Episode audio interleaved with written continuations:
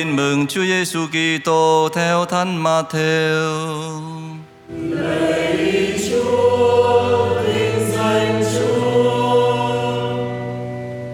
Khi ấy, có mấy người Pharisêu và mấy kinh sư từ Jerusalem đến gặp Đức Giêsu và nói rằng: Sao môn đệ ông vi phạm truyền thống của tiền nhân, không chịu rửa tay khi dùng bữa?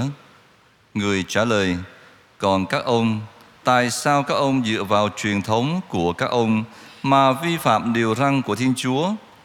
Quả thế, Thiên Chúa dạy: Ngươi hãy thờ cha kính mẹ và kẻ nào nguyền rủa cha mẹ thì phải bị xử tử. Còn các ông, các ông lại bảo, ai nói với cha mẹ rằng những gì con có để giúp cha mẹ đều là lễ phẩm dâng cho Chúa rồi, thì người ấy không phải thờ cha kính mẹ nữa. Như thế, các ông dựa vào truyền thống của các ông mà hủy bỏ lời Thiên Chúa. Đó là lời Chúa.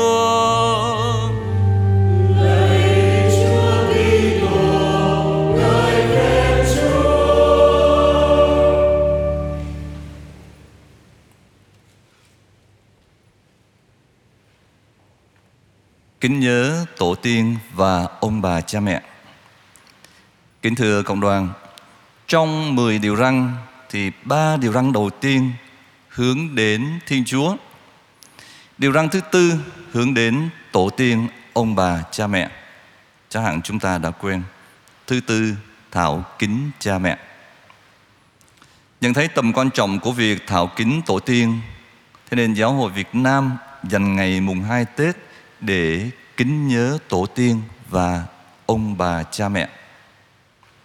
Đây là một nét đẹp không chỉ trên bình diện con người nhắc nhớ chúng ta đến cội nguồn của mình mà còn là một nét đẹp mang tính thánh thiêng hướng thượng hướng đến Thiên Chúa là cội nguồn của vũ trụ vạn vật, cội nguồn của mọi sự sống. Thế nên trong tâm tình kính nhớ tổ tiên, Chúng ta không thể nào quên cái điều đầu tiên và quan trọng nhất, Đó là ta ơn Thiên Chúa. Bởi lẽ người là cội nguồn, đích thực của tất cả chúng ta. Điểm thứ nhất xin được chia sẻ với cộng đoàn, Đó là tâm tình tạ ơn Thiên Chúa. Chúng ta có nhiều dịp khác nhau để nói đến tâm tình tạ ơn Chúa. Tạ ơn dịp cuối năm, dịp đầu năm. Tạ ơn khi được Chúa ban ơn theo như ý nguyện của bản thân. Tạ ơn vào những cái dịp đặc biệt Như là sinh nhật, bổn mạng, kỷ niệm ngày cưới Hay là làm phép xe, làm phép nhà mới vân vân. Chắc chắn những ai biết sống tâm tình tạ ơn cách xứng hợp Sẽ luôn là con người lạc quan yêu đời. Họ nhìn những biến cố tươi đẹp bằng lời tạ ơn chân thành. Không những thế, họ nhìn cả những cái biến cố không như ý muốn cũng bằng lời tạ ơn. Bởi vì sao? Bị viết rằng Thánh giá Chúa gửi đến là một bài học dạy họ nhiều điều lắm. Chẳng hạn dạy học sống khiêm tốn, sống lòng trông cậy vào Thiên Chúa. Thánh nữ Teresa Avila, à, tiến sĩ hội thánh có những cái lời dạy tuyệt vời như thế này. Bạn đừng bận tâm, đừng lo lắng, đừng hoang mang, xào xuyến. Mọi sự rồi cũng sẽ trôi qua. Chỉ có chúa mới tồn tại mãi mãi, mà có chúa là có tất cả. Thế nên, thưa cộng đoàn, tâm tình tạ ơn phải luôn hiện diện trong tâm tư và trong những cái lời cầu nguyện hàng ngày của chúng ta. Thưa cộng đoàn, tâm tình tạ ơn Chúa dẫn chúng ta đến tâm tình tri ân các bậc tiền nhân. Thế nên chúng ta trong ngày hôm nay chúng ta sẽ nhắc đến việc là chúng ta cầu nguyện cho tổ tiên và ông bà cha mẹ. Đức Thánh Cha Francisco trong tông huấn Đức Kitô hàng sống ngày có viết như thế này: Thật nguy hiểm khi thấy rằng một số người đề nghị giới trẻ xây dựng tương lai không có nguồn cội như thể thế giới bắt đầu ngày hôm nay.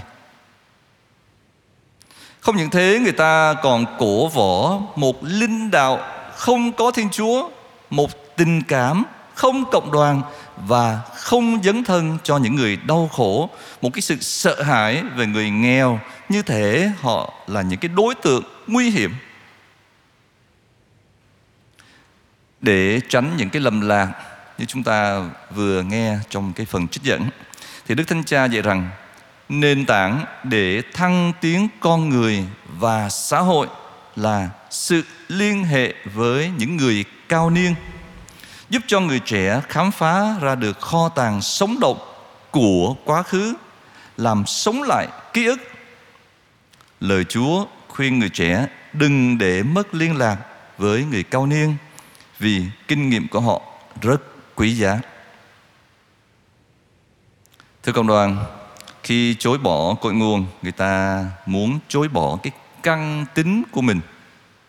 Điều này sẽ dẫn đến việc xem mình là trên hết là trung tâm, rồi đánh giá mọi sự theo cái kiểu gọi là hiệu năng công việc, nghĩa là những người cao niên, bệnh tật hay là những người mất sức lao động, vân vân, sẽ bị xem là vô dụng vì thế, chối bỏ cội nguồn cũng làm cho người ta loại bỏ mọi tương quan với những cái thế hệ đi trước chối bỏ cội nguồn nếu đi xa hơn, người ta sẽ chối bỏ cả Thiên Chúa là nguồn gốc của mọi nguồn gốc.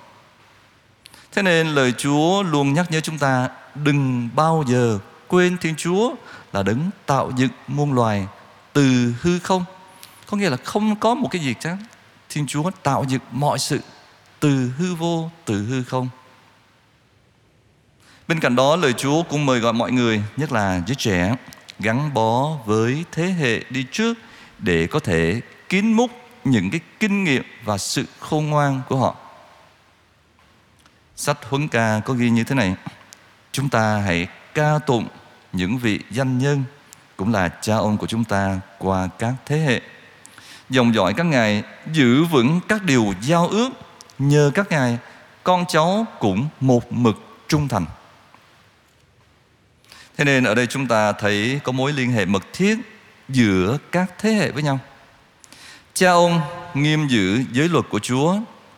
Thế hệ con cháu cũng nối tiếp truyền thống tốt đẹp đó của cha ông Truyền thống tốt đẹp đó sẽ là chất keo giúp cho các thế hệ gắn kết với nhau Tạo nên những cái gia tộc, những gia đình được Thiên Chúa thương chúc lành Vâng thưa cộng đoàn Niềm vui của những ngày xuân mời gọi chúng ta tạ ơn Thiên Chúa và tri ân các bậc tiền nhân. Xuân năm nay được khoác một cái tên mới đó là Quý Mão. Vậy tôi cũng xin chia sẻ với cộng đoàn một vài cảm nghĩ cá nhân liên quan đến chú mèo dễ thương của năm nay. Điểm cuối cùng đó là năm mão và những cái điều liên hệ. À, chúng ta thử đăng cử một vài cái gọi là ưu điểm của chú mèo xem sao. Trước tiên thưa cộng đoàn đó là sự thân thiện, hiền lành, dễ thương trong môi trường sống với con người. À, Kinh Thánh có ghi như thế này nè. Đức Giêsu thì càng thêm tuổi, càng thêm khôn ngoan, thêm cao lớn và thêm ân nghĩa đối với Thiên Chúa và người ta. Thế thì ân nghĩa ở đây chính là gì? Là ân sủng, là sự duyên dáng, dễ thương, đáng mến. Thế nên noi gương Đức Giêsu và đối chiếu với những đặc điểm của chú mèo, chúng ta cũng hãy là những người hiền lành, dễ thương, dễ mến.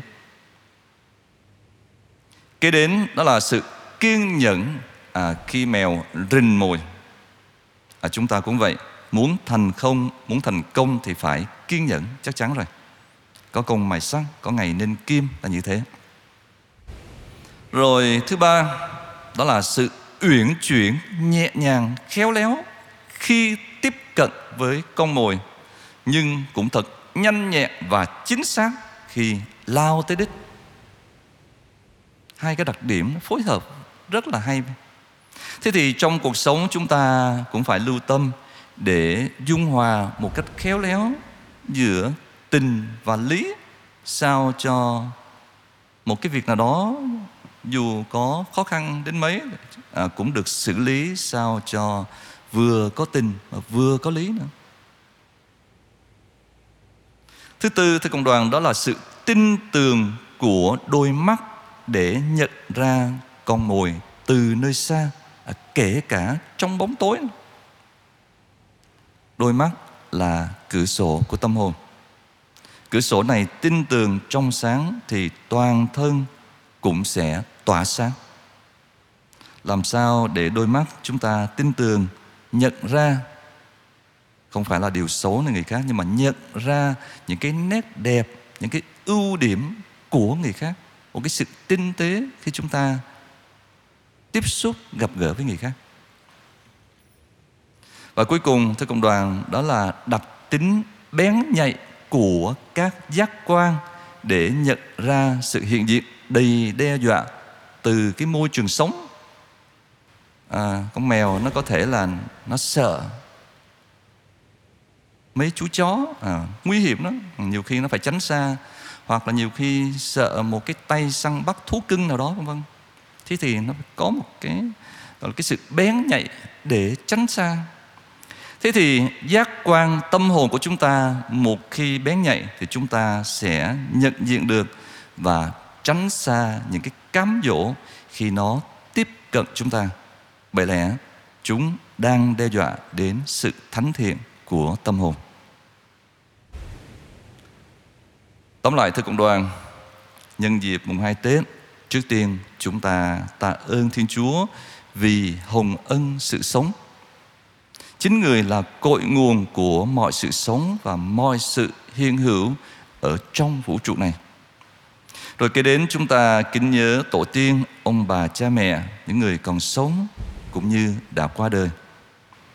Và cuối cùng, nhìn vào chú mèo và những cái ưu điểm của nó, chúng ta có thể khéo léo học hỏi và vận dụng những cái ưu điểm đó một cách khôn ngoan vào trong cái thực tế đời sống, đời thương lẫn cái đời sống đức tin của chúng ta những điều này cũng sẽ giúp chúng ta trở nên con cái đích thực của thiên chúa, con cái của ánh sáng trở nên những người con thảo hiếu trong gia đình, trong tương quan với ông bà, cha mẹ, những người có trách nhiệm giáo dục, hướng dẫn chúng ta và đồng thời cũng có được cái mối tương quan hài hòa và thân thiện với người khác, bất kể họ là ai. Amen.